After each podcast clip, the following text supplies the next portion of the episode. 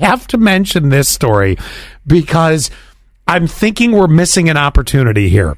So, a third of Mexico City marathon runners were disqualified for cheating. Now, you might be asking yourself, in a 26 mile marathon, what are you, what are you doing that, that might cause you cheating? I mean, are, are you taking a rickshaw? You know, halfway through what what's the deal here? You know, so I mean, did did I put Jason get on my back here for the next two miles? I'll carry you, then you carry me. No, listen to this story.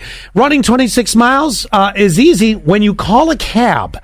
I'm not even kidding a third of the runners who ran in the Mexico City Marathon last month have been disqualified for cheating. Apparently, 11,000 of the 30,000 did not fully complete the 26.2 mile course. Some took shortcuts. That's great. Some took taxis. Some used bikes. Some took public transportation. Now, what's the point of even of even running this? If, Well- if everyone's going to do this, I got a promotional idea. You just wait for it. It's coming. They say tracking data shows that the cheaters did not hit the checkpoints every three miles. So they were obviously using other things. So here's the thing. I believe we are approaching quickly to the wine glass marathon.